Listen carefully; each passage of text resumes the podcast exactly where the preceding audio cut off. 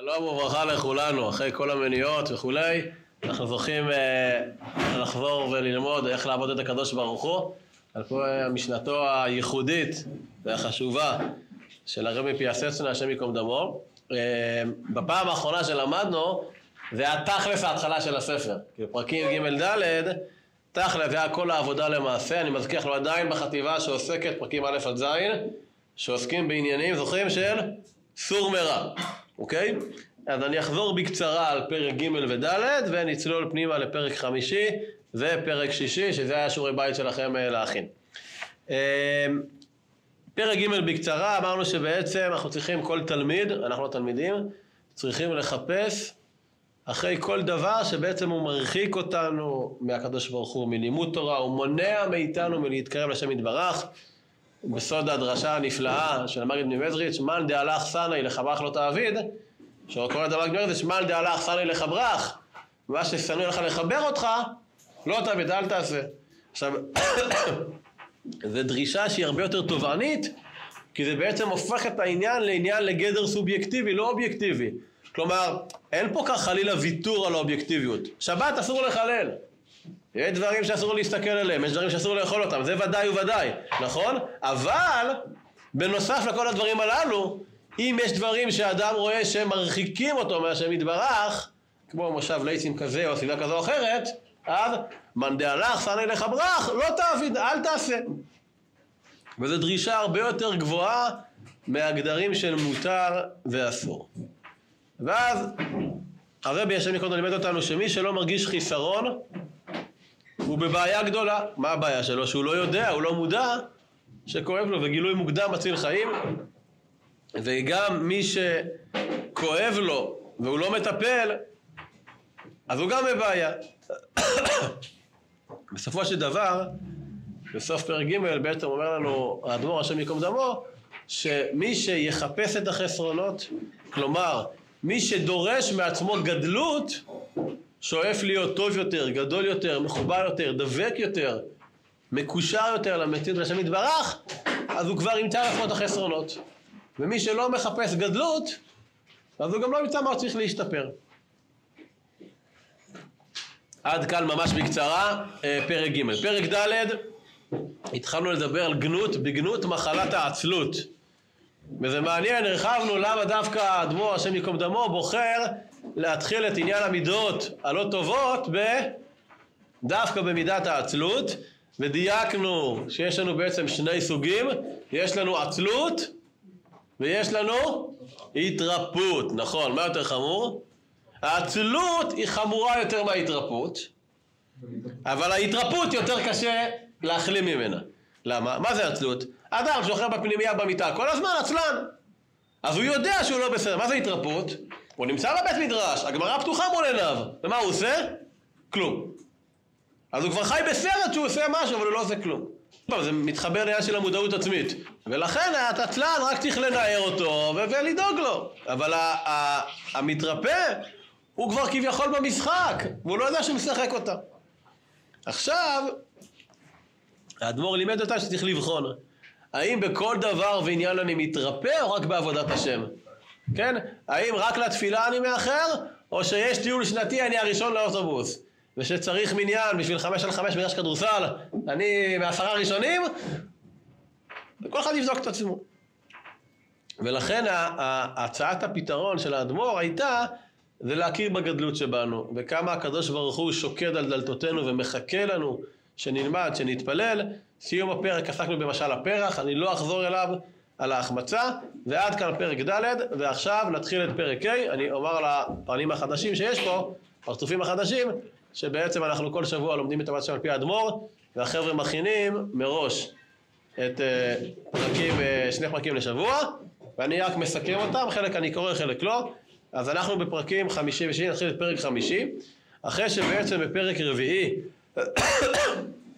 האדמו"ר הגדיר לנו את הבעיה של העצלות וההתרפות, אז עכשיו הרבי הוא לא מסתפק בלהגיד מה הבעיה, אלא גם הוא נותן לנו עצות פרקטיות, מעשיות, איך להתמודד עם ההתרפות, וזה אחד הדברים הנפלאים שאנחנו לומדים בקיאות, כי כשאתה לומד בחברותא לפני עמית, פה פסקה, שם פסקה, אז אתה צולל פנימה. אבל כשלומדים בבקיאות, אפשר עכשיו לסכם את כל הפרק, הנה למדתם את הפרק, נכון? כמה עצות הרבי נותן למתרפא, אוקיי? יש ארבע עצות. אבל עכשיו כשמסתכלים מלמעלה אפשר להגיד בצורה שיטתית ולהבין אותם. אז גם מי שלא הכין את הפרק, חזקה שאנשים על כדור הארץ יש להם נטייה להתעצל או להתרפות, אז אתם תראו שיש כאן הרבה עצות מעשיות לכולנו. טוב, אז אנחנו עכשיו נתחיל ללמוד על העצות, גם מי שלא הכין יוכל להבין. אנחנו עכשיו נלמד על העצות של האדמו"ר מפיאסצנה, איך להתמודד עם חוסר חשק, עם עצלות, עם התרפות, עם בעיקר, בעיקר, בעיקר, עם חוסר אפקטיביות. כמובן בעבודת השם, אבל הדברים נכונים, ראויים ויפים לכל דבר ועניין, מהעולם הצבאי והעסקי של חקר ביצועים ועד ניצול זמן עם ילדים ועם האישה בבית, וכן על זו הדרך. העצה הראשונה בעצם, עוד לפני העצה, יש פה תשתית שקודמת לעצה, זה בעצם להבין, מכירים את המשפט שהכל תלוי ברצון, הכל ברצון, משביע לכל חי רצון, העיקר זה הרצון, העיקר זה הרצון, אז אומר הרבי, לא נכון. זוכר את המ"ק בטירונות? ואני בטירונות של ג'ובניקים, מכל פטור אפשרי, בחור ישיבה, אסור לי לעמוד הרבה, אני רק יושב, לא רץ, לא סוחב. הוא אומר לי, אבל הכל בראש, הכל... אם הכל בראש, למה הגב כואב? לא, יש דברים שהם לא הכל בראש, אוקיי? הוא לא צחק, אוקיי? לי, תרוץ לשם, אבל אה, אסור לי לרוץ. לא משנה, לענייננו. אמ, הרבי מסביר שלא מספיק לרצות, אלא צריך לחבר את הרצון לפעולות ממשיות. אני רוצה משיח! מי לא רוצה משיח? אבל מה אתה עושה בשביל זה? אני רוצה גאולה. מה אתה עושה בשביל זה? כן? ופה, במיוחד שאני מזכיר מה שאמרנו עד עכשיו, שמי המחנך הראשי של התלמיד? הוא עצמו! ולכן לא מספיק לרצות, לו הייתי רוטשילד, כן? אתה לא תהיה רוטשילד, תשאר טוביה החולם. אתה רוצה להיות רוטשילד? בוא תעשה עם משהו. עכשיו, אני לא אומר את זה סתם. בוא נראה אה, מתוך הספר הנפלא צו וזירוז. צו וזירוז זה נמצא אחרי השעת האברכים מבוא השערים. נמצא, וזה מהכתבים של הרבי השם יקום דמו שנמצאו בכדי החלב שהוא החביא בגטו ורשה. ובערך שבע שנים, עשר, שבע, עשר שנים, לא זוכר בדיוק, אחרי סוף השואה, שבעצם פינו את כל ההריסות מוורשה, מצאו שם ביסודות, מצאו שם באדמה את הכדי חלב, כחלק מהארכיון של רינגלום וכולי, ושם מצאו את הכתבים והדפיסו אותם. צו בזירוז, אנשים טועים וחושבים שזה היומן של הרבה מהשואה. חלק מהפסקאות נכתבו בשואה, אבל חלק יש שם, הוא כותב שם על אה, חשבון נפש למולדת גיל 40. כן, הרבה נולד בתרמ"ט, אז זה מולדת 40 זה תרפ"ט, 1929, כעשר שנים לפני השואה, אוקיי? אז בצו בזירוז פסקה י"ד, אני מביא אותה הרבה בשיעורים שלי, נותן לנו הרבה יסוד גדול, מקור א' בדפי המקורות, מה ההבדל בין רצון לברכה ומה צריך לעשות. כותב כך, רצונך למוד, כלומר למדוד את עצמך ולדעת אם עלית או חס ושלום ירדת במשך שנה או שנתיים שעברו. הסתכל ברצונך, אבל רק ברצונך ולא בברכתך. כי רק הרצון שאדם רוצה ועובד והגיע לבוא לאיזה דבר, רצון נקרא. יש פה הגדרה של רצון. אומר הרבה, מה זה רצון? רצון זה שאיפה, רצייה, שהיא מחוברת ל... לפעולה, לעשייה. אם אני רק רוצה, אני רוצה להתחתן. דייטים יצאת? זה, זה לא עובד ככה. אני רוצה להיות מיליונר. מה, מה אתה עושה עם זה? כלומר, לו הייתי רוטשילד, אתה עם זה כלום, אז לא קרה כלום. ואם אינו עובד בו, אף אם רוצה, הוא אין זה רצון. זה רק מין ברכת הלב. מה זה ברכת הלב? איזשהו איחול, שאיפה שאתה מאחל לעצמך. שמברך ומאחל לעצמו להתעשר, כלומר להיות מאושר בזה הדבר. אני למשל, הרוצה שתהיה לו פרנסה, הרצון הוא. למה? כיוון שגם עובד עליה. הוא יוצא, הוא מקבל נדבות, הוא קורע את עצמו בעבודה. אבל הרצון שיש לו שימצא מציאה של אלף אלפים דינר זהב, זה לא רצון, זהו רק ברכה שמברך ומאחל לו להתעשר היא, ולא רצון. הוא לא עושה כלום כדי למצוא את זה. אין יש לכל איש ישראל רצון שיהיה צדיק. אבל זהו רק ברכה שמברך לעצמו שישכים בבוקר וימצא את עצמו צדיק. ולא זה רצון. ורק המדרגה ומצב הקדושה שהאדם רוצה ועובד לבוא אליה, זהו רצון באמת. לכן הרצון הבלתי אמיתי, כלומר אותו רצון שהוא לא מחובר לעשייה, לתוכנית פעולה מסודרת, תמיד יכול להיות גדול הרבה מאוד. אה, ואני מליין, ואני ככה, ואז יתקשרו אליי מהמקום הזה, וימנו אותי בתפקיד הזה, טה טה טה טה טה טה טה טה בסדר, עכשיו מה אתה עושה בשביל זה? אתה עושה להיות מליין? מה עובר בשער שלך, מה ההכנסות שלך, מה ההוצאות שלך, כמה אתה חוסך כל חודש, האם אתה יכול למשקיע נכסים כדי לקבל הלוואה, כאילו, בוא, בוא נעשה לדבר על זה, אוקיי? ובכל המצבים שהאיש נמצא יכול רצונו להיות במידה אחת. לדלג ולאחל לו למצוא הון רב. או שבין רגע אני אקום בבוקר ואני אהיה צדיק מרומה מאוד, צדיק מרומה מי יעשה. לא כן הוא רצון האמיתי. מה זה הרצון האמיתי? הרצון אשר עם עבודה. יהי רצון שיתעבר באיזשהו נשמה של צדיק ונדע את כל הש"ס. חברים, אתה יודע את כל הש"ס? קדימה, דף יומי. כעבור שבע שנים וארבעה חודשים, תדע ש"ס. אם תזכור או לא תזכור, נדבר על זה בהמשך, אוקיי?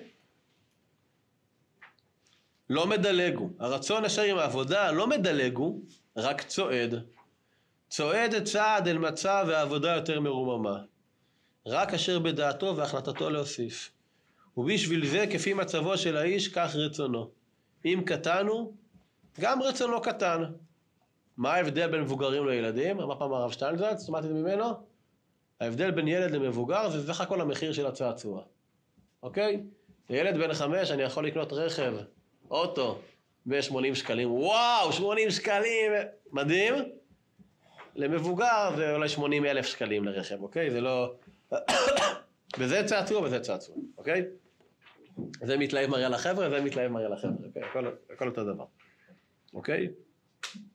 ומעתה אם רוצה אתה לבחון את עצמך ולמוד את מצבך, הנה אתה כבר חבר'ה בשבושים או חבר'ה בשיעור א' כבר, כבר כמה חודשים, אתם רוצים לבדוק מה ההבדל בין מה שאני עכשיו שיעור א' בעתניאל ומה שהייתי שמיניסט, בואו נבדוק מה היו הרצונות שלי, מה השאיפות שלי לפני שנה ועכשיו.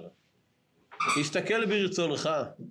מה רצית לפני שנה או שנתיים, ומה תרצה עתה? אם שווים הם, הרצונות של אז והיום, או ישתרע ונתגדל רצונך, וזה האות שגם אתה, ברוך השם, עלית.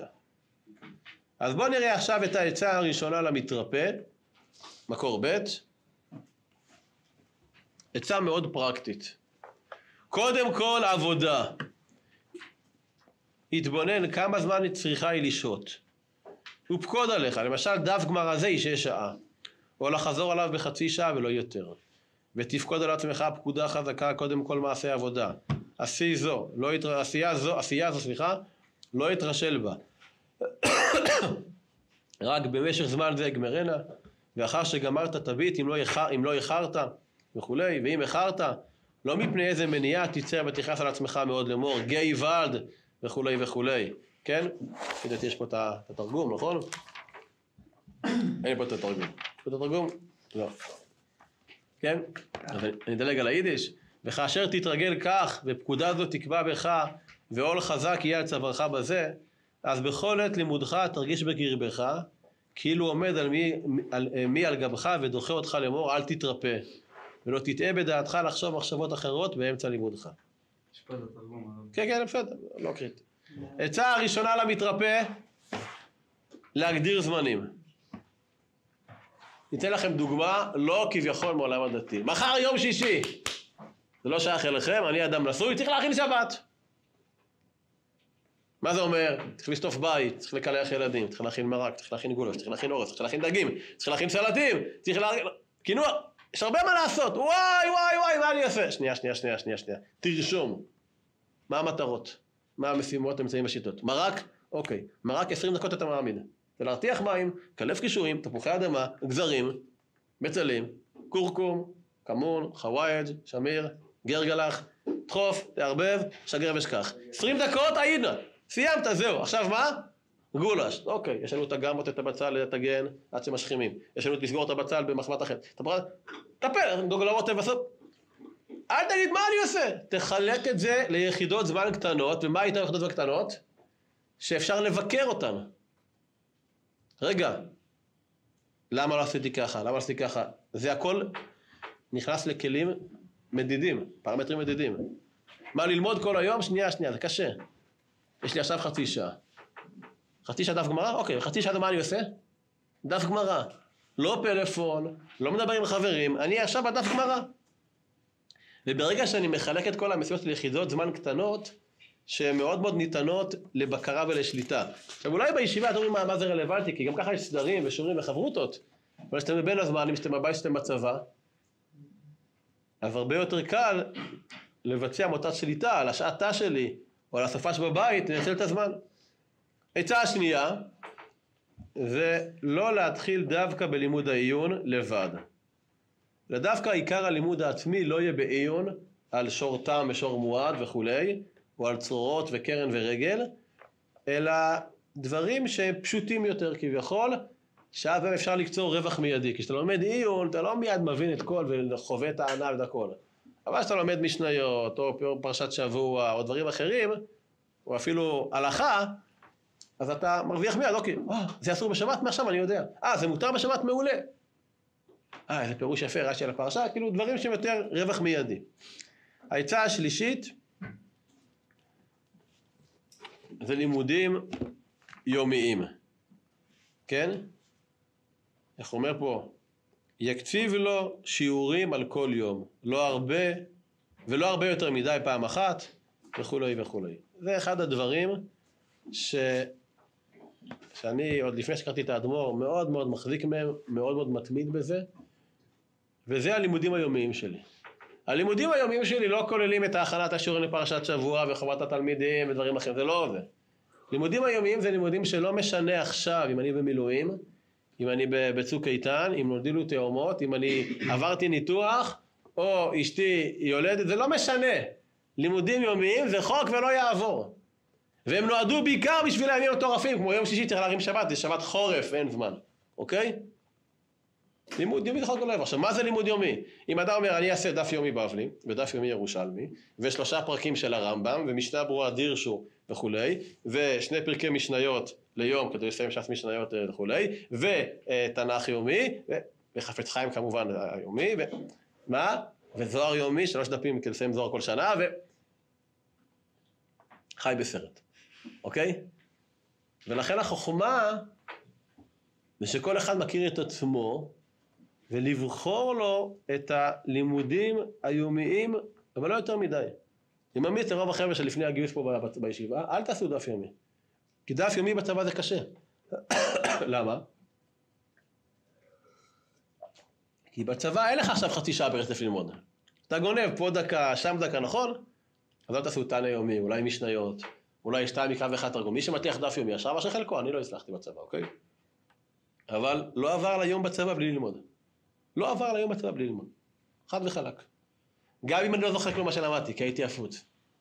ולכן היכולת, באמת, זה לימודים קבועים, ולנצל את מכסת הזמן טוב יותר. הקדשת חצי שעה, מתוך החצי שעה כמה זמן למדת? חשבתי פה בשיעור א', לפני כ-20 שנים, היה לי חברות הבגרות שלי, החברות הבוגרת, סדר ערב, סדר בקיאות, והיה לנו בעיה, היינו חברים מאוד טובים, צ'יק צ'אק, התחברנו. עכשיו, מה הבעיה שאתה חבר טוב של מישהו? שאתה יכול לגלוש למלא דברים, ו... ומה יהיה על מסכת סנהדרין שאנחנו לומדים, כן? למדנו סנהדרין. מה יהיה עליה, אוקיי? אז בשלב מסוים הייתי ככה פוץ, ואמרתי, ואמרתי לו, אמרתי לו, בסדר, מעכשיו, כל פעם שאנחנו סוטים מהסוגיה, גם אם זה פרשת שבוע, גמרא סוגיות אחרות, סוטים מהסוגיה בבקיאות, אני פותח טיימר, אוקיי? ופתאום ראינו שמתוך שעתיים ורבע, נכון, משמונה ורבע עד עשר וחצי של לימוד, למדנו אולי שלושים וחמש דקות. כי כל הזמן, עכשיו, לא, לא, לא התבטלנו, לא דיברנו דברי חולין וכולי, פשוט עסקנו, גלשנו לדברים אחרים. למחרת כבר הגענו לחמש דקות ביטול סוגיה. אוקיי? טינק! הוא אומר לי, די כבר איתך, אתה בוא לחזור. אוקיי? טינק, כל פעם... עד שהגענו לרמה שמתוך שעתיים ורבע, אנחנו לומדים שעתיים וארבע עשרה. כלומר, הזמן זה הזמן, אבל איך אתה מנצל את מכסת הזמן שלך? כלומר, לא מספיק את העניין של הקביעות, ולכן המעלה של הלימודים היומיים, שאם לא היה לי אותם, ודאי שלא הייתי לומד. למשל, דף יומי. אני מאוד מאוד מקפיד על הדף יומי שלי, בסדר? גם אם זה המרדף היומי, ורוב הימים זה מרדף היומי, יש מילואים, יש ימי שישי, יש חגים, יש... אתה בא לעתניאל ליום כיפור, אוקיי? אז אתה אומר, טוב, אני אעשה דף יומי בהפסקה בין, בין מוסף למנחה. אה, אין הפסקה. מתפללים פה ברצף, נכון? אז החכם אליו בראשו, את הדף יומי מתי לעשות? מה? או לפני התפילה שזה קשה, או אחרי השיעור של, של הרב ראם, או תוך כדי השיעור של הרב ראם על עבודת כהן גדול, או שאתה אומר אחרי. אבל מה הבעיה אחרי? צריך לבנות סוכה, צריך לשבור את הצום, וגם אחרי יש לי גם את הדף יומי של י"א תשרי. אוקיי? עכשיו מי שמצליח, הפתרון שלי לא להיכנס לחובות, לחובות, פשוט לא להיכנס לחובות. אוקיי? אבל כל אחד עושה מה שהוא רוצה. לפעמים יש ימים של עומס, אוקיי, בשביל זה שבתות. שבת מה עושים? מי שהחמיץ דף וזה, משלימים. אבל לפעמים גם שבת מנוחה, צריך להשלים שעות שינה, אוקיי? אני אומר, החכם מנף בראשו. אבל הנקודה זה להיות ריאלי. ופתאום אתה יכול, אתה מבין שיש לך את הלחץ הזה לסיים, יש לך את ה... אני למשל גר בבניין מאוד גבוה, בקומה מאוד גבוהה יחסית. יש לי מעליות, אז היום הכל בפלאפון. יש לי את האפליקציה של הרב שטיינזרט, כן, כל הספרים, את היומי, דף יומי. אז גם במה, אתם לא תאמינו רק במעליות כמה אפשר לנצל את הזמן בלהוסיף לימוד תורה, אוקיי? או בהמתנה לאוטובוס, או בהליכה, בהרבה דברים, לחטוף ולהספיק. אבל הכי חשוב זה להיות ריאלי. אם אתה לוקח את כל הדברים אתה לא תעמוד בהם. משהו שהוא גם משמח אותך, והוא לא קבלת עול. אתה יש בך רווח מיידי מהלימוד, ובעיקר זה הקביעות. ביומות תיתן שכר. בן איש חי הקדוש, בספר בן יהודה כמדומני, על אגדות הש"ס, מביא את הגמרא בשבת, ששואלים את האדם שש שאלות, שהוא מגיע השמיימה, אחת השאלות זה, קבעת עיתים לתורה. נכון? שואל הבן איש מה זה קבעת? למדת! הנה, אני קבעתי שיעור בדף יוימי. ומה עשיתי כל השיעור? התאפצתי. למדתי או לא למדתי? מה התשובה? מה? אבל לא למדתי, נכון? ישנתי. אומר הבן איש חי, לכן לא שואלים אם למדת. שואלים, קבעת עיתים לתורה. קבעת. אם יש לך קביעות. אז מה, כבר הרבה מאוד שנים, מה, מה השיטה שלי בימים היומיים? לא דף יומי, דברים אחרים, יש לי קביעות. מה הקביעות? תעשו קביעות לפני התפילה, קשה. נכון? מה? לא שומע? נסיעות. שנייה, אבל לא כל יום אני נוסע. תעשה קביעות אחרי שחרית. הייתי פה בישיבה, היה לי קביעות אחרי שחרית, שנים, הרבה דברים. הלכה או דברים אחרים. אבל ברגע שאני יוצא מהישיבה, ויש ילדים לקחת לגן, ויש עבודה ויש מילואים, אז אין כל כך אחרי התפילה, אוקיי? כי צריך ישר לרוץ ואתה יודע, לקבל תפילין ולרוץ. אז אני מצאתי אצלי כבר מגיל יחסית צעיר מהתיכון, שיש לי קביעות. אני, לא יודע מה איתכם, אבל אני כל יום הולך לישון, אוקיי? גם אם זה לילה לבן בסניף, או מילואים, או בצבא לילה לבן, אז בבוקר אני הולך לישון, נכון? אז לפני שאני הולך לישון, אני לא הולך לישון בלי הקביעות שלי. הקביעות תהיה פסקה של השתפכות הנפש, הקביעות תהיה תנא יומי, הקביעות תהיה משנה אחת בפרקי אבות, הקביעות תהיה הלכה אחת ברמב"ם. לא משנה, ברמה הזו. ברמה שתוך כדי אני אתאפץ, ושנייה אחת אני בכלל לא אזכור שלמדתי. רק הסימניה זזה. לא משנה. פעם התקשר לפני כמה שנים, התקשר אליי בחור שלימדתי אותו פה בישיבה לפני הרבה מאוד שנים. ואמר לי, אני מזמין אותך לסיום שעשינו ביחד. אז איזה סיום? לא דיברנו עד החתונה שלך, מה אתה... הוא אומר לי, לא, לקחתי את העצה. ועשיתי כל לילה, כמה שהצלחתי רמב"ם לפני השינה, סיים את כל הרמב"ם. והיה לי סיום ממש מרגש. ממש התרגשתי שהוא לקח לו, אתה 13 שנים, לקח לו, אבל הוא כל יום עשה קצת רמב"ם. וזה עבר על כל היד החזקה. אז יהיה שתי הלכות של חפץ חיים, זה יהיה משנה אחת, זה יהיה שתי משניות, לא משנה, אבל הקביעות. ופה אני מגיע לעצה השליש... הרביעית של האדמו"ר, וזה לכתוב, כל אחד יכתוב לעצמו סדר יום ריאלי. אז לכאורה בישיבה כתוב לכם, יש מערכת שעות, אתם יודעים מתי התפילה, נכון? החברותות, כן? נשאל אותך, מה אתה עושה בארבע? אה, ארבע זה אחרי מנחה, יש לי מכין את הקפה, ויש לי חברותה נכון? לא, יש לי קביעות. ומה קורה בבין הזמנים? ברגע שיש לי סדר יום ריאלי, יש לי לו"ז. ותשאלו את הלל שיש לו"ז, אפשר לתחקר. למה לא עמדתי בלו"ז, או איך אני יכול לייעל את הלו"ז. יש סיפור שפעם בא יהודי, בא לבת, גר בעיירה שנקראת סלנט. אז הוא בא לרב של סלנט. מי זה הרב של סלנט? רבי ישראל סלנטר. ישראל סלנט. אומר לו, שמע כבוד הרב, אני עובד קשה וכולי, ויש לי רק חצי שעה ביום שאני יכול ללמוד בה. מה ללמוד בה? ללמוד הלכה? אולי ללמוד גמרא? מה ללמוד? אמר לו בישראל סלנטר, תלמד מוסר. אמר לו, מה? הוא אומר לו, תלמד מוסר, ואז תראה שיש לך הרבה יותר מחצי שעה ביום. אוקיי? ניהול יעיל של הלו"ז. ואז צריך לנהל את הלו"ז, כלומר, לפי ההספק, לפי התוכן, הבקיאות או עיון, ולכן, תראו ממש ב, ב, בסוף, בסוף הפרק, שם בפסקה האחרונה, כמדומני, מביא פה את העניין, אני לא, לא אקרא את זה, אני מביא פה את העניין, שמי שמתרשל, שמי שמתרפא, הוא מנוון הרבה מהכוחות שלו, בכוחות הנפש שלו. ולכן,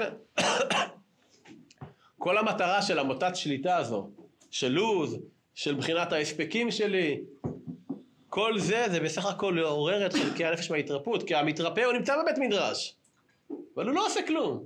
יושב בסדר בוקר, ומה עשית בסדר בוקר? מה הספקת? כלום. אז בואו נסכם בקצרה, מהם ארבעת העצות למתרפא. בסדר? ארבעת העצות. א', קציבת זמן לכל פעולה לפני מעשה. אוקיי? אתה בא עכשיו להכין מרק לשבת, כמה אתה מקדיש לזה? ניתן דוגמה. דוגמה מהעולם שלכם. סיימתם סדר ערב, הולכים לפנימיות. מה המטרה? ללכת לישון. הזמן הזה, מהיציאה מבית המדרש ועד שאתה אומר ברוך המפיל ונרדם, זה זמן שהוא מאוד מועד לפורענות, נכון? או-הו, אז צריך להתעדכן שתיים מכאן וחתרים על כל האתרים, כי בעצם שאתה מתעדכן באינטרנט, נכון? וצריך לבוא את כל הוואטסאפים, מה קורה עם החבר'ה, מה קורה עם החברות, מה קורה פה, מה קורה בצ'מפיונס, מה קורה... זה. ולדבר עם זה, ועם זאת, ועם אבא, ועם... ועם החבר'ה, ומה קורה, ומה נשמע, ו...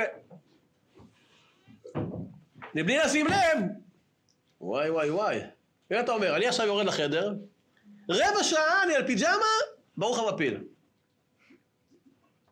אז אתה אומר, טוב, בוא נעבור בקצרה, טק טק מה היה פה, מה היה שם, זה טלפונים, עכשיו, יכול להיות שצריך שעה. יכול להיות, אני לא אומר לכם כמה זמן. אבל לא, אתם יודעים, נא, נא, ופתאום אתה מצא עצמך כבר אחת בלילה, ומה לעשות שכבר בשש וחצי אני במקווה, כי תפילה בשבע, נכון? אז לפני כל פעולה, לקצוב זמן. ארוחת ערב 45 דקות, נכון? פעם התלמידים אה, במרכז איחרו לרב אברום לשיעור בבוקר. אמרו להם, למה? לא, הרב היה ארוחת בוקר ואיחרנו. אז הוא אמר להם, אני לא מבין, ארוחת בוקר לא צריך יותר מ-20 דקות, צריך 5 דקות לאכול, רבע שעה לברך, וזהו, הכל בסדר. לא... חצי, לא מבין. ארוחת בוקר, ארוחת ערב, לא צריכה להיות שלושת רבעי שעה. אפשר בכיף לצמצם אותה ל-25 דקות. לאכול, לסבוע ולצחוק עם החבר'ה. ופי 7, 40 עד 8, מה יש לך? זה זמן פנוי. לעבור לאינטרנט, להתקשר אל ההורים, להתקשר לחברה, לחזור על העיון, לעשות מסילת ישר, לא משנה, יש לך זמן. לקצוב זמן לכל פעולה.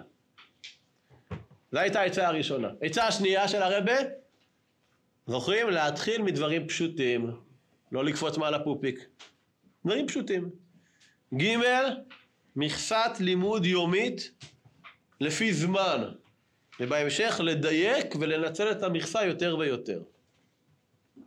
זו העצה הרביעית, כתיבת לו"ז, סדר יום ריאלי, ולתחקר אותו על מנת להוסיף ולהתייעל. זה היתרון שאנחנו לומדים בבקיאות, אפשר להסתכל מלמעלה על כל הפרק ולתמצת אותו. אז אני חוזר על ארבעת העצות בזריזות, עצות למתרפא. א', כתיבת זמן לכל פעולה לפני מעשה, ב', להתחיל מדברים פשוטים, ג', מכסת לימוד יומית לפי זמן, ולדייק ולנצל אותה יותר ויותר. ד', כתיבת לו"ז, סדר יום ריאלי, ולתחקר אותו כדי להמשיך ולהתייעל. הרב, זה לא, כאילו כל נער אז הנפש שלו שונה, והבעיות שלו בחיים שונות, והדרך לטיפול שונה. נכון. אז כאילו, ארבע עצות זה לא... במה אנחנו עוסקים פה אבל? ארבע עצות בהתרפאות. אז אם אתה מרגיש, או יש לך חבר, זה מרגיש שזה לא ריאלי, בסדר. העיקר שימצא את העצות, למשל, של כתיבת מה לכל פעולה, זה משהו שאני חושב שהוא רלוונטי לכולם. אוקיי? יכול להיות שלימודים יומיים או מכסת זמן, דווקא זה לא מתאים לכל אחד או זה, אבל כתיבת דברים, כמה זמן אתה מקדיש לזה? בואו נפרק את כל המוקש הגדול לחתיכות קטנות, ועם זה אפשר להתמודד. טוב, בואו נראה מקור ג', סיכום של צביקה לכל האורחים. אה, צביקה זימן השם יקום דמו, שהיה איתי בשיעור, בשיעור לפני 20 שנים, ולפני כ-20 שנים נרצח פה בחדר אוכל של הישיבה, אה, בפיגוע הנורא בפרשת אה, שמות, וממש כמה ימים לפני שהוא נרצח, אז הוא סיים את כל הספר חומת תלמידים. אגב, הוא היה לומד ברכות תלמידים לפני ערבית, להיות איך מוקדם בארוחת ערב, אני זוכר אותו בקשתות יושב ומסכם. ויש, וביקשתי מההורים שלו את הסיכום שהוא כתב, העברנו את זה לוורד, אז בואו נראה איך הוא סיכם את פרק ה'. איזה עצות פרטיות למתרפא. לא די בכך שיש רצון להיות חרוץ, צריך גם למצוא תחבולות מכדי לשרש את יד החריצות שבך, כלומר לחבר את זה למציאות. בכל לימוד אתה צריך לבדוק את עצמך. כמה מתוך הזמן הזה באמת למדת וכמה התרפאת וחשבת על דברים שלא קשורים ללימוד בדידיה ועובדה, אוקיי? עכשיו זה בקיאות, זה בקיאות, עכשיו זה עיון, זה עיון. המתרפא, אף שהוא יכל כבר ללמוד בעיון, עדיף שבעצמו ילמד יותר בפשוט, בפשטות, כדי שהמוח לא יסתבך ויטעה במחשבות אחרות. סעיף הבא, שירשום לו תוכנית של סדר יום וינסה כמה שיותר להוסיף עוד ועוד שיעורים בזמנו החופשי על מנת שכאשר יבטל משהו באונס יצטער על כך. זו נקודה מאוד חשובה. קורה, יש אונס. יש אונס, פתאום מתקשרים אליך, שמע, הבת שלך מכה בבית ספר, אתה הלך, עוזב הכל, הולך להביא אותה, מה לעשות? אונס. אבל שיכאב לך, למה? כי לא עמדת בהספקים שלך. מבחינת המתרפא זה לא כואב לו.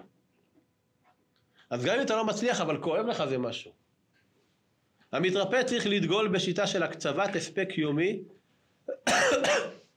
במספר הדפים. כבר אינו מתרפא יוכל להקציב לעצמו מספר שעות שילמד, שהמתרפא יוכל למדוד את עצמו כל הזמן מהי ההספק שלו וכמה מתוכו הוא יתרשל ולהפעיל לעצמו פסיכולוגיה של הצטערות. אתם יודעים עכשיו בבא קמא בבקיאות, נכון? גם בעיון. טוב, זמן חוסם בבא קמא. למה? אולי אפשר לסיים כבר בט"ו בשבט. אולי אפשר לסיים את זה לעשות חזרות. מתחיל סדר ערב, שמונה ורבע, מה אני מתכנן? כמה דפים להספיק עכשיו? דף, עמוד, דף וחצי, שתי דפים, לא, אין לי מושג. כל אחד בכתב שלו. אבל אם קרה וסיימנו רק פחות מעמוד בסדר, רגע, למה, למה זה קרה? למה למדנו בהספק? ואז אפשר להתייעל. עד כאן בקצרה, פרק חמישי, ועוד יותר בקצרה, נעשה את פרק שישי.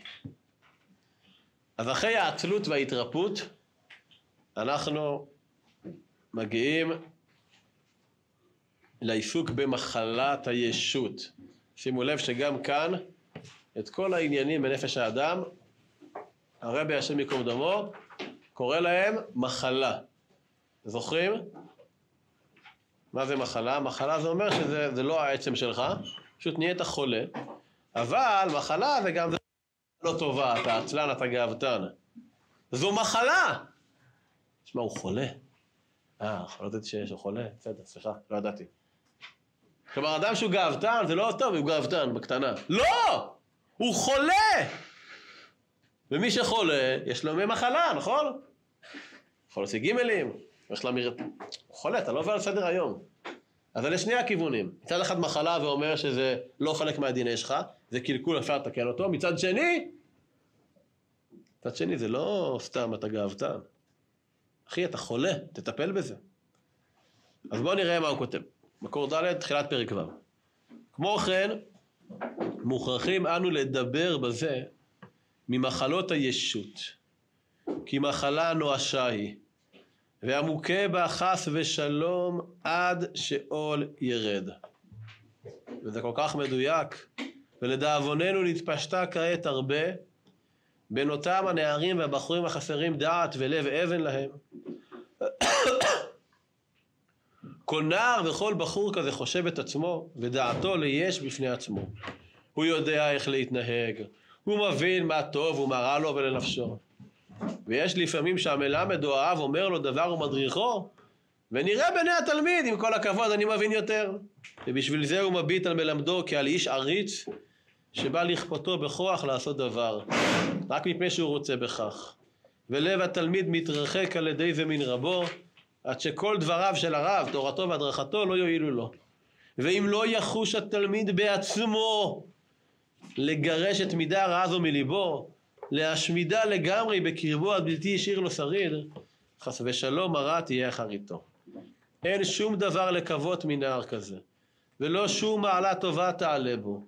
ואף הדברים הטובים ומידות טובות הקבועות בלב כל איש ישראל, בו יתקלקלו, יתעקמו ויבאישו, וכולם יתהפכו בו לרע חס ושלום. בדעתו יבין החופכיות, כלומר ההפך, לאמור לרעתו ולטוב רע, ובמידותיו ישמש לרע. מה שצריכים לאהוב ישנא, ומהדברים שצריכים להתרחק יאהב, יאהב ויתקרב. וגם עליו מקונן הנביא, כן, ויקם לעשות הנביאים ויעש באושים, דעת ישראל ומידות טובות קבועות בקרבו באשר הוא בחור ישראל. ולכל ישראל קיווה שיעשה ענבים, אבל ויעש באושים. הכל נתקלקל ולנבי ראש והשקלות מרות נתהפכו. שימו לב מה אומר פה, ואם לא יחוש התלמיד בעצמו לגרש מידה רעה זו. עיקר המחנך זה התלמיד בעצמו. מישהו גאוותן, סליחה על החריפות, אין מה לצפות ממנו. אומר פה, שום מעלה טובה לא תעלה בו. אמירה מאוד חריפה, הרב שמאמין בכל אחד, שמטפח, אנחנו זוכרים את ההקדמה וכולי, יכול להיות גדול? לא, חביבי חביבי. אם אתה גאוותן, אז שום מעלה טובה לא תעלה בו. ואני אומר לכם, מניסיון לא רק של חיים בישיבה, אנשים שהם גאוותנים הם מסכנים, הם מסכנים בחיים האישיים שלהם. הם מסכנים בחיים הזוגיים שלהם. כי זה רק אני צודק. אני יודע הכל, אפשר ללמד אותי. my way או highway, כשאומרים בדרך כן? או בדרך שלי או שתעופי, או שתעוף. אני יודע הכל. וכל מי שהוא, גם, גם אם הוא לא אומר את זה, אז הוא בז בלב שלו לכל מי שהוא לא כמוהו. ואומר האדמו"ר שזה בעיה של הדור. ומתי הוא אמר את זה? לפני 90 שנים. מה נאמר בדור שלנו? גם שלא לומר על אחת כמה וכמה. עד כדי כך שהוא אומר פה הרבה, שום מעלה טובה לא תעלה בו. אבל זה לא רק אצל הנערים. מאחר וגם בזמן הנערות לא מטפלים בזה, אז אדם יכול להיות כבר מבוגר, יכול להיות רע, יכול להיות ראש ישיבה, וגם אצל רבנים גדולים יש בעיית גאווה אפילו קשה יותר. ככל שאדם יודע יותר, יכול להתגאות יותר. זה לא פשוט. הוא אומר פה בהמשך, רחץ הותר אותה, את המידה של הגאווה, אם אין אתה רוצה להביא איש חס ושלום את כל ימי חייך עד העולם. גאווה זה לא רק בעיה רוחנית. אתם יודעים כמה אנשים נהרגים בשנה בישראל בגלל גאווה בכביש? אה, הוא עקף אותי? אני אראה לו מה זה. לא, לא, אני מכיר את הכביש, אני יודע איך לנהוג פה. זה שמע"צ אמרו, או הרשות, אני בדור דרכים, הרלב"ד, אמרו 90 קמ"ש, סתם מחמירים, דריסקרים. למחש ביי, אני מכיר את הכביש, 180, עשר פעמים חי. אני יודע, הם, אני יודע. אתם מחייכים, אבל כמה אנשים נהרגים בשנה, מדברים פה על עשרות ומאות בעם ישראל, בגלל גאווה. מה, עקף אותי? אז אני... בגלל גאווה. כמה בתים נהרסים? בגלל גאווה, שאין הכנעה, שאין ענווה. איך אפשר לחנך ילדים אם אין ענווה? יכול להיות שהילד צודק. יכול להיות שהוא אומר לי, אבא, אבל לא נראה לי, אני חושב אחרת, אז צריך להקשיב לו, אבל אם אני מלא בעצמי בכל תואר, אז אני יודע. יש ביפן טקס מסורתי כבר מאות בשנים שנקרא טקס מזיגת התה. שזה טקס, שזה כולו להכין תה, אבל שם זה איזשהו סרוויס רציני מאוד, שעובר מאבא מאבא לבן, איך מכינים את התה, איך מוזגים את התה וכולי, ומכל העולם באים לראות את הטקס הזה. פעם אחת הגיע ליפן איזשהו פרופסור אמריקאי, שכל הדוקטורט, הפרופסורה שלו זה על טקס התה היפני, אבל הוא מה, הוא מעולם לא היה ביפן. ואז הוא הגיע לבית התה המסורתי שכבר 800 שנה מאבא לבן ביפן, ואמרו לבעל המקום, תדע לך, זה גדול הדור במזיגת התה. אז הוא ככה מתחיל, ושופך, שופך, שופך את כל הקומקום עד שהתה נשפך עליו, אומר לו, מה אתה עושה? אומר לו, מה חשבת, שאתה תלמד אותי?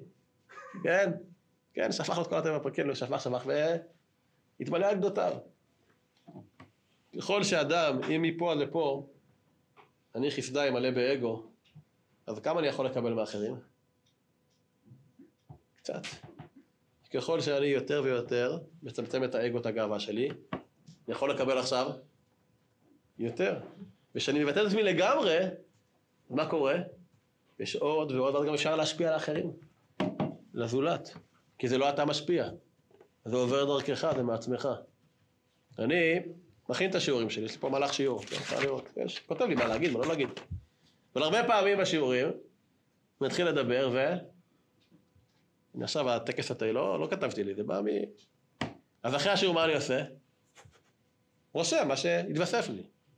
אני אומר, לא, רק זה, זה בעיה, תבוא פתוח. למה להגביל את עצמך לדברים? צריך שיהיה בסיס. ברור, צריך להיות כלי. אם אתה לא כלי, אם הכלי מלא חורים, מה תקבל? לא. ולכן מישהו אומר, אני אפס, אפס, אני כלום, אני כלום, כלום, גם הוא לא יצמח. אבל זה משחק, זה משחק מאוד עדין. איך להיות כלי מצד אחד, ומצד שני, לא לעוף על עצמי. לא כוחי ועוצם ידי. כי השם, הוא כוח לעשות חיל, הוא! עכשיו זה לא פשוט. כי מצד אחד, מה... זה הנס של החשמונאים. שזה לא הנס מעל הטבע. לא נקרא להם הים, זה לא עשר מכת, מה הם עשו? טקטיקה, לוחמת גורילה מול, מול הצבא הכבד היווני פילים, נכון? אבל מי ניצח את המלחמה? השם. להיות בצבא, לעשות איגוף, מערב ולה, ולהפתיע את האויב, ולדעת שזה לא אתה תותח, זה מה? זה השם יתברך פעל דרכך. זה לא אני חידשתי את האוקימתא בסברה, בסוגיה. השם יתברך חידש דרכי. זה לא פשוט. ולכן הגאווה זה לא רק בעיה רוחנית, זה בעיה בכל, בכל מרחבים של החיים. וכתוב בספרים שאחד השורש של הגאווה זה בתורה שבעל פה. כל תורה שבעל פה, מאה בית אב שלה, רבי מאיר, רבי עקיבא, כולם הם צאצאים של עשיו. מה עשיו אמר ליעקב? אחי, לא צריך, יש לי רב, אני כבר יודע. זה לא פשוט. הרבה אנשים מתגאים במה? בלימוד תורה שלהם, במה אפשר להתגאות. אדם שתי מטר, אני הכי גבוה בכיתה, מה שלך להתגאות? אבא שלך שתי מטר, אתה שתי מטר, אבא שלי מטר שבעים, אז גם אני מטר שבעים, מה פלוס מינוס, כן? מה, מה יש להתגאות? והרבה אנשים מתגאים בלימוד שלהם, אני סיימתי, אני הספקתי, מישהו פעם בא לרבי מקוצק, והקוצקר זרק אותו, אמר לו, למה? אני למדתי ש"ס שלוש פעמים. אמר לו, כן, אבל מה הש"ס לימד אותך? לך מפה, אוקיי? זה לא פשוט, הדברים האלה לא פשוטים, מידת הגאווה שאדם... עכשיו, אנחנו מאוד מחנכים להצל... ל... ל... להיות מוצלח, להישגיות, לציונים, להספקים, לדף יומי, לג... דיברנו על הספקים קודם, נכון? אבל אומר פה, ראינו את זה אומר הרבה, שאדם, מי שגאוותן, שום מעלה טובה לא תעלה בו, לא יעזור לו. וה, והנושא הזה הוא לא נושא דתי. גם אם אדם חילוני כופר אם הוא גאוותן, אז כמה חברים יהיו לו? מה יהיו עכשיו עם אשתו, עם ילדיו? זה לא פשוט. בואו נראה איך, איך צביקה מסכם את הפרק. ישנה הבעיה היום שכל נער חושב שהוא יודע הכל. זוכר הייתי, לימדתי פה בשיעור ד' לפני לא מעט שנים, ואחד החבר'ה הפסיק לבוא לשיעורים. שאלתי אותו, מה, מה קורה? אמר לי, תקשיב, אני כבר יודע הכל. אמרתי, לא, לא, לא, לא. הוא אומר, אני כבר מכיר את כל שיטות הלימוד, מכיר את הלימוד של בריסק, את הלימוד המשמעות, את רב שמעון, את רב חיים, את הניגלה, את הניסטר, זה, זה לא בשבילי. עכשיו, בחור היה בסך הכל שיעור א', שיעור ב', ואמצע זמן החורף, שיעור ד', אני כבר יודע הכל, זה לא בשבילי. טוב, אמרתי לו, טוב, סבבה, אתה יודע הכל, אז אין לי מה לעזור לך. והיום הוא לא ראש כולל. נער חושב שהוא יודע הכל והוא תמיד צודק, וכאשר בא מורה להגיד לו לתקן דבר מסוים, אז הוא רואה בו בתור עריץ שבא לכפות עצמו עליו. ולבסוף הנער יאהב את השנוא וישנא את האהוב.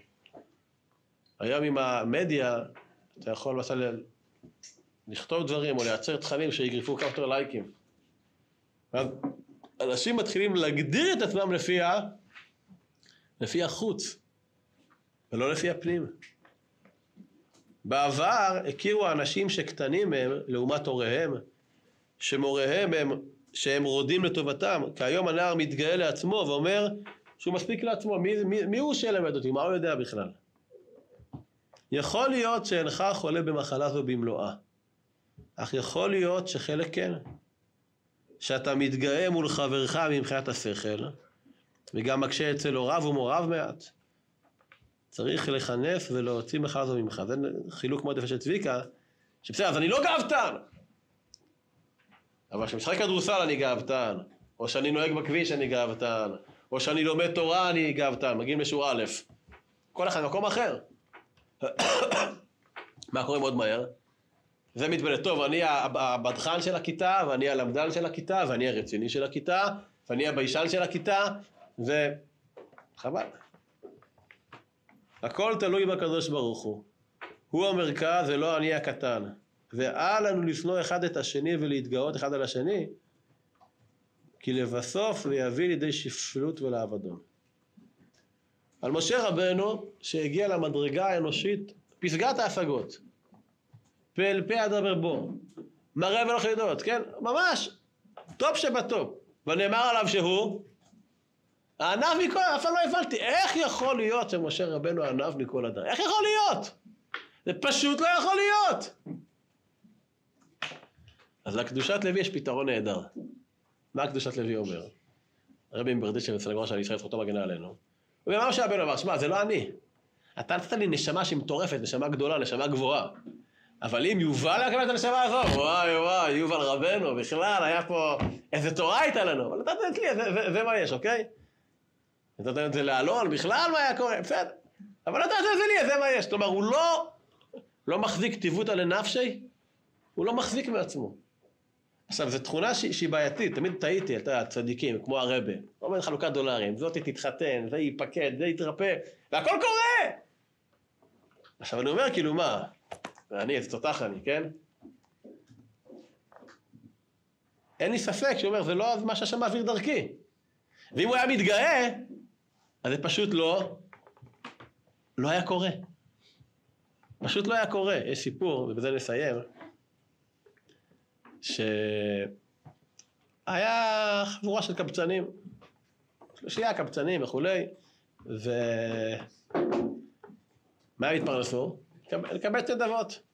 יום אחד הם הגיעו, הגיעו לאיזושהי עיירה, היו ממש ממש רעבים, כמו שיש הרבה הרבה חסידים, אמרו יש לנו רעיון, אתה בחוץ שיש לך את הזקן הכי ארוך, אתה תהיה הרבה, אני אהיה הגבאי ואתה תהיה המשמש.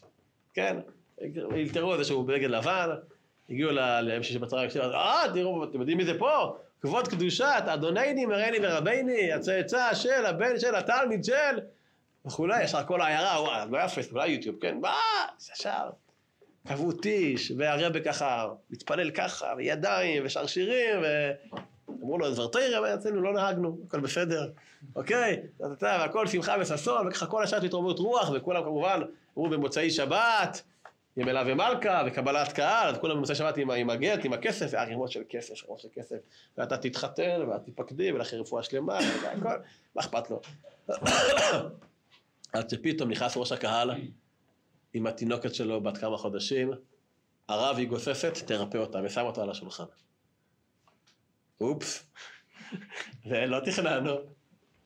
מה עשה אותו זה? ביקש להיכנס לחדר לבד, הסתגר שם שעתיים, וכעבור שעתיים הוא יוצא והתינוקת בריאה, בלי חום, בוכה, מחייכת.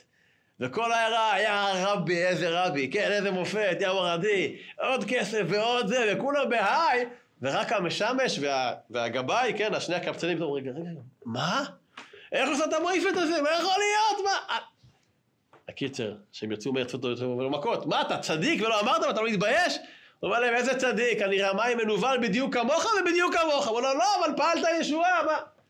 מה לזה פעלתי ישועה? לקחתי את התינוקת והתחלתי לבכות, ריבונו של עולם. על יבושו בי קובעך, על יקלמו בי מבקשיך, אז השם אלוקי צבאות, משהו כזה, נכון? מה אתה רוצה? הם חושבים שאני רבה, אני, מי, אני, אני יבחוש בן תולעת, רמאי שקרן מנוול, רוצה כסף. מה זה אשמתם? שהם חושבים, תרפא אותו, אז שאני ריפאתי אותו. הוא ריפא אותו, לא אני. אני כלום, אני רמאי ושקרן כמוכם. אז זה הנקודה. אבל כשאדם לא מבין את זה, אז כמו שאומר פה, אדם שהוא גאוותן, שום מעלה טובה לא תעלה בו. אז אני מקווה שגם אם לא מצאנו פתרון עדיין אולטימטיבי, לפחות אה, קצת, קצת אה, מתחיל לחשוש מהמידה הזו. בעזרת השם, לשבוע הבא, להכין פרק ז', שזה בעצם הפרק האחרון בחטיבה שעוסק בסור מרע, ונתחיל את פרק ח', שעניינו כבר העשה טוב, ברוך אדוני לעולם, אמן ואמן.